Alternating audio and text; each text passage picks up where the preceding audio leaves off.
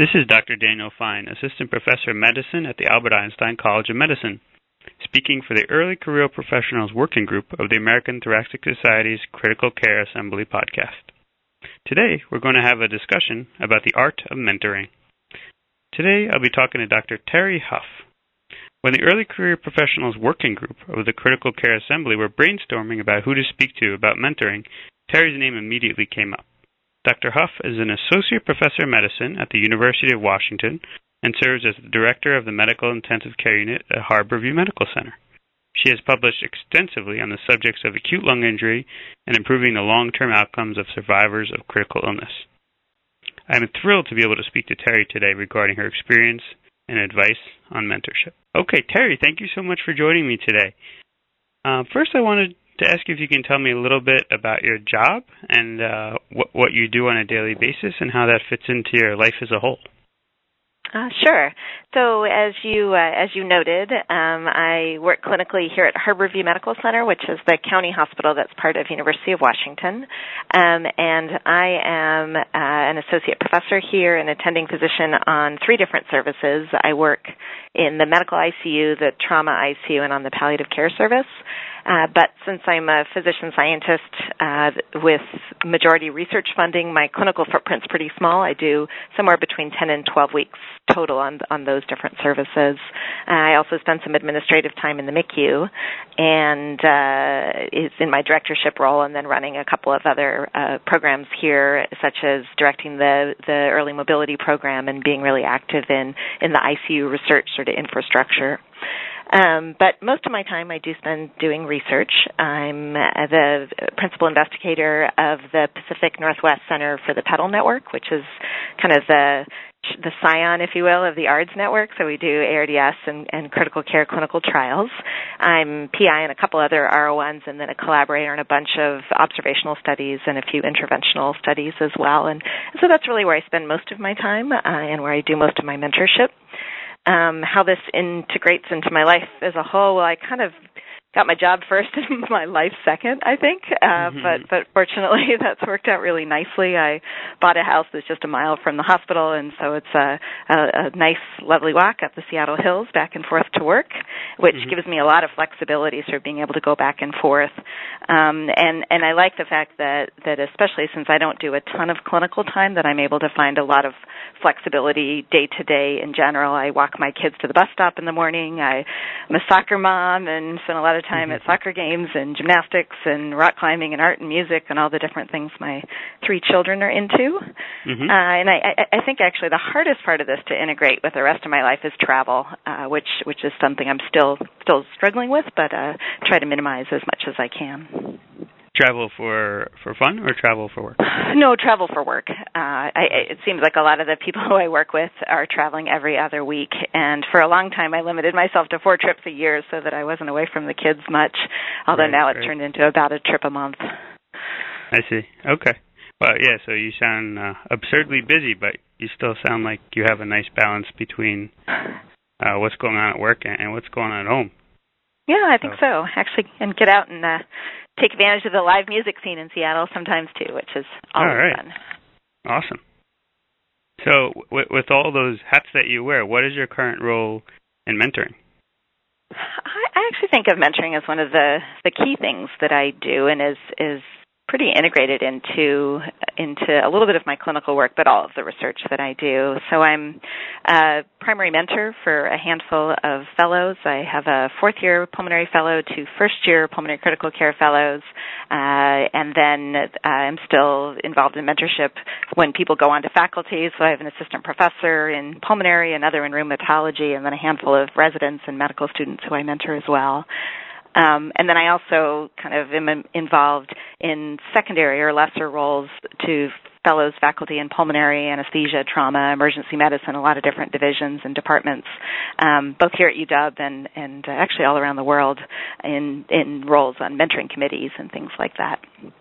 So, uh, wow. so yeah, so definitely active with individuals, and then I'm a part of our steering committee for our T32 for the University of Washington Pulmonary Critical Care uh, training track, uh, which I enjoy as well. Oh, great! And so, all these mentorship relationships that you developed were they assigned formally, or or were were they a mix? of formal and, informal? Yeah, so we don't really do the arranged marriage version here at UW. Yeah, it's the West Okay. Coast. Uh, we uh, yeah, we're, we're a little more uh, a little more, more easy relaxed. than that. We're uh, we're love matches. Well, that's probably the wrong term. Um, Mhm. But uh, but yeah, the the approach that we take is is uh, early in the pulmonary fellowship, we give the fellows the opportunity, actually more than the opportunity, the expectation of uh, meeting with a lot of the different faculty and talking about what people are working on, getting a chance to talk with the fellow, the you know the current other fellows, uh, to get a sense for which which faculty may be a good fit for mentorship. Mhm. And so we have them do this first, uh, what we call these two mini sabbaticals, which they have during fellowship. And so in the fall, the the first year fellows meet with all of us, and then in the spring, they're sort of deciding who's going to be their primary mentor and who's going to be on their mentorship committee. Uh, so it's um, it's pretty structured, but the choice of the mentors themselves are up to the mentor and the mentee. Okay. Yeah. So it sounds like kind of more of a a dating scenario than than an arranged relationship. Which, Yeah, that's which exactly could right. be healthier. Who knows? Each culture has its own approach, right? Exactly. Exactly. Yeah. So so there's no formal mentoring program um, throughout your institution. Well, I know at our, at my institution, one thing I've enjoyed is a faculty mentoring program that that meets regularly, and and you are assigned a mentor. Um, and I found that to be somewhat rewarding. But but that's um, that's not the current structure that that your institution exists in now. Well, I mean, I, I think our mentorship program is actually quite formal, just not the initial matching stage. I gotcha. Uh, you know, once Oh, okay. we've once we've been connected with our primary mentee, then uh, we have we have these sort of detailed five-page mentorship contracts that talk about sort of what the expectations are of Mm-hmm. mentor and mentee, and we sign these and bring these to meetings, turn them into the division. We uh, have a formal mentorship committee, uh, which the lead mentor chairs, and uh, we have sort of pre-specified times for meetings and expectations and all these metrics of how we're doing both as mentors and how our mentees' output is. Um, so Wow, I actually great. think it's become quite structured here. Oh, good, good. And what do you think are the most important parts of the contract? Like, what do you think are the most important things that you can set out beforehand that that helps the relationship be positive? Yeah, I, I think it really helps to just outline and speak out your expectations at the beginning of these relationships. For for my mentees to hear from me, for example, if you send me a manuscript three minutes before we meet, or actually even three hours, maybe even three days, uh, I may not have right. enough time to to give it the attention that you want. Um, Of course. just as an Yeah. example, I, I I think that uh, it, it allows an early opportunity to uh, lay out the expectations. For example, if we're going to write a paper together, these are the roles that I want my mentee to do. These are the pieces that I'll do. This is how often I want to see it, and this is how often I don't want to see it. those those sorts of pieces. Right. Um, right. I, I think expectations about frequency of meeting. Um, I, I tend to meet weekly with my primary mentees, uh, with of course a little bit of flexibility around clinical time and, and other obligations, but but we're we're pretty good about them, and I find that very useful. Yeah, weekly So is I think great. those are Wow. some of the aspects. yeah, that's impressive to meet weekly. Okay, I commend you for that. That that's great. well, Um, it doesn't always work. Yeah, sure, but you know, so setting out uh, good expectations beforehand is is great though.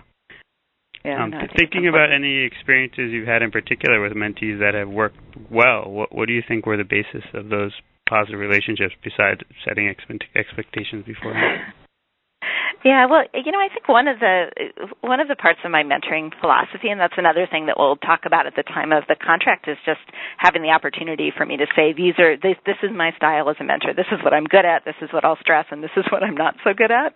Um, Okay. And so my mentees certainly hear from me that I I expect them to bring the passion and I hope the ideas into the into their work. That that they're advanced enough that they shouldn't be coming to me for just a handout of here's a project that's ready to go that you can just crank out. But instead, I want them to develop as their own principal investigators, essentially. Uh, and so I, I think I I tend to attract mentees who are excited by that approach, um, even if it may be a little harder out of the gates. And and so t- two mentees um, that I, I think this has worked really nicely with. One uh, was somebody who came to me who wanted to work in an area completely distinct from my own and distinct from from really everybody else at UW. Was interested in uh, translational and outcomes work in pulmonary hypertension, which is uh, pretty pretty far from my my ARDS cohorts. Um, but but what worked well is that I, I we were able to establish very early what I could bring, uh, where were the where was the methodologic strength, but where where I needed help and where he'd have to make a broader group. And so I was able to connect him with some distance mentors at different institutions, and then set up an approach where they could really truly be involved and have some ownership in in his mentorship as things went along. Um, and so I kind of facilitated these relationships, and and through it ended up learning a lot of stuff I would have never known otherwise, um, uh, and it, I think created a stronger group than we would have been able to um, just by connecting him with one person who was interested in what he did. Uh, I also think that it worked well because of his unique strengths. He's a great team builder and collaborator, and has a ton of his own initiatives, so, so that worked well. Mm-hmm. Um, but but but another experience I think that was quite different is is one of my uh, another pulmonary critical care mentee. I started working with her when she was a resident, and she was very interested in the the sort of broader work that I was doing, but was particularly interested in studying ICU mobility. Um, and since I met her so so early in her career, we were able to to march out what a ten year plan might look like through, from wow. residency, oh uh, chief goodness. residency, and through a pulmonary fellowship. And we were able to do this really early. Uh, we were lucky that it all worked out, but we also created projects that if she did her fellowship elsewhere, that she could take with her. Mm-hmm. Um, and it it led to sort of creating an entire program. So you know, as a resident, she did a retrospective chart review and started out a local ser- uh, survey of of uh, docs and nurses and physical therapists about about you know mobility practice and barriers. She then was able to do a statewide survey of uh, perceived utilization of mobility, and then as sort of her final fellowship project, we did a prospective uh, point prevalence survey uh, of mobility practices at 19 hospitals across the country, building on ARDSNet infrastructure, and it wow. was just this. It, it worked out so nicely. Although I think was amazing. it was unusual. It was unusual that she stayed with me for so long, and that we were able to kind of see where we wanted to go from the beginning. But um, but I, I think it's a great example of how this can work when um, when you sort of share a vision. Yeah, that is amazing. I'm, I'm very impressed. A ten year plan. I think something that can be challenging probably is when mentees come to you and they don't know exactly what they want to do in 10 years or even, you know, w- w- one year. Do you find that's common and how do you how do you handle that? Oh, I think that's I think that's the norm actually, right? And right, and right, particularly right. at at the resident level. Uh, and I, I think Sure. I set a pretty high bar for my residents, and and consider it a success when somebody spends a year or two with me and decides they don't want to do research because I've actually given them a realistic taste of what it's like. Um, I, I think that's just as important as Sure, somebody sure. totally, you know, catching the bug and wanting to run with it. And uh, and, and I've certainly seen it both ways. I had one of one of my current mentees actually, when she came to me as a resident, she said, "Uh, they tell me to get into pulmonary fellowship. I have to do research, so here I am." Right, And right. I said, "Well, so this isn't going to be any fun." Um, and For so anybody. I, I challenged I challenged her to come up with a, a clinical ques- question that drove her crazy, and it was a, for uh, for her it was around fluid management in the ICU and the way that we have such haphazard decision making. And so I pressed her to create a project that would help her start answering that question, and she fell in love with it. And Wow. and you know now six years later is still uh, still doing that line of work and, and quite successfully. Uh, but certainly I've had others where exactly the opposite happened, where either they couldn't even come up with a single question they were interested in following through, um, or did it, found it, did a great job, worked really hard, but didn't think that the process was a was a great fit for their life or, or their own uh, sort of academic needs. Um, so, Mhm. so I think as again, as long as the lines of communication are open and people are honest, then uh, even if we part ways at the end, it can be uh, pretty amicable. Yeah, sure, sure. Well, yeah, they all sound like very rewarding experiences. One thing you mentioned that I liked is just about learning from the mentees, and I found that already early in my career, where you kind of begrudgingly get involved in a project you don't know much about, then you, know, you kind of get swept up in it, and you learn so much just from the enthusiasm of the mentee and being exposed to the new material. Oh, I, I think enjoyed that's that as so. well. I think that's so true, and and in fact, now when I meet with new mentees, I try to think about what are what are some of the areas that will create them a niche that is unique from mine, um, and will bring a new skill set that my team doesn't currently have. So, like two of the first year fellows who who I'll be working with for the next couple of years or more, maybe, uh, I'm pushing towards implementation science. I feel like that's a, a skill set and a, a discipline that's that's really on the rise. Um, you know, I think some of the behavioral economics decision making theory uh, is another that just thinking about looking at the field and saying, okay, if a mentee gets excited about this, then they're going to bring this huge new uh, new body of, of work and science into my group, and we'll make both of us stronger. Right. Exactly. Exactly. Very good.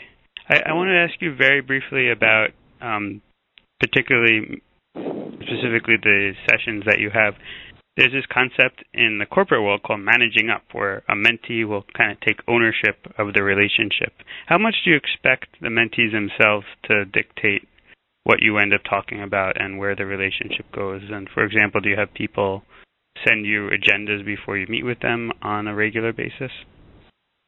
Uh, I do, and I, I think how much I expect them to manage up obviously varies by their level of training. And if if this is somebody mm. who's who's very young, then you know the medical students or college students or or even residents who are trying to fit this around another schedule and and who aren't quite as sophisticated, I, I'll do more of that. But certainly by the fellow level and 100% by the faculty level, I mean this is their career that I'm mentoring them in. It's it's their grown up, they're adult learners, and and this will only be successful if the initiative and the drive is their own. Um, so I, I totally take this to heart um, and and absolutely expect them to set what we're going to talk about at the meetings. Mm-hmm. And I, I love getting the agendas ahead of time. I'll also ask them to detail what the action items were that I was supposed to complete by the time of the meeting, so that yeah, uh, so I try to follow up on those. And and same thing for for them, so that we we all kind of keep our metrics in mind. Mhm. Mhm. Excellent. Great. So thank you for talking to me. I guess my last question would just be, as someone who's so well regarded as a mentor, what what general advice would you have for people starting out in academic medicine or just medicine in general in order to um, enjoy their careers and, and stay happy with, with their jobs? I I think it all goes back to to finding your passion and make sure that that's that's where you can focus and where the time that you're really spending um, is enriched right um, you know and and for for me certainly it's i i love this process of helping mentees find what their way is going to be and what it is that really gets them excited within medicine. And uh, and it's been fun recognizing it can be all sorts of different things. I mean some people getting excited about an academic um, version of like administration and qi and how you make a health system better um, that that can be incredibly exciting as can you know figuring out how a single channel works in a in a cell membrane. Um, so I, but I, I think I think that is one. I think the other is is reminding people that we tend we tend to have a bunch of really great choices and really great options and that when decision making is is tricky about where we're going with our careers to step back and recognize that all the choices are good uh mm. and and at I the like end that. of the day that if we can if we can hold a little bit more loosely and and recognize that uh right. that that things tend to work out the way they ought to um without that, sounding that, like too much nice. of a hippie. Don't put too much pressure on yourself. Things will turn out okay. it's like one of my favorite phrases when I attend on palliative care. There's a social worker who I work with who is just so wonderful, and and she always reminds our families to be gentle with themselves. Mm. Uh, and I, I think that is that is true for us as well. Yeah, that's great. All right, thank you so much for taking time to talk to me. Oh, you're so welcome. This was great fun. This has been a discussion about the art of mentoring with Terry Hough. Thank you for listening.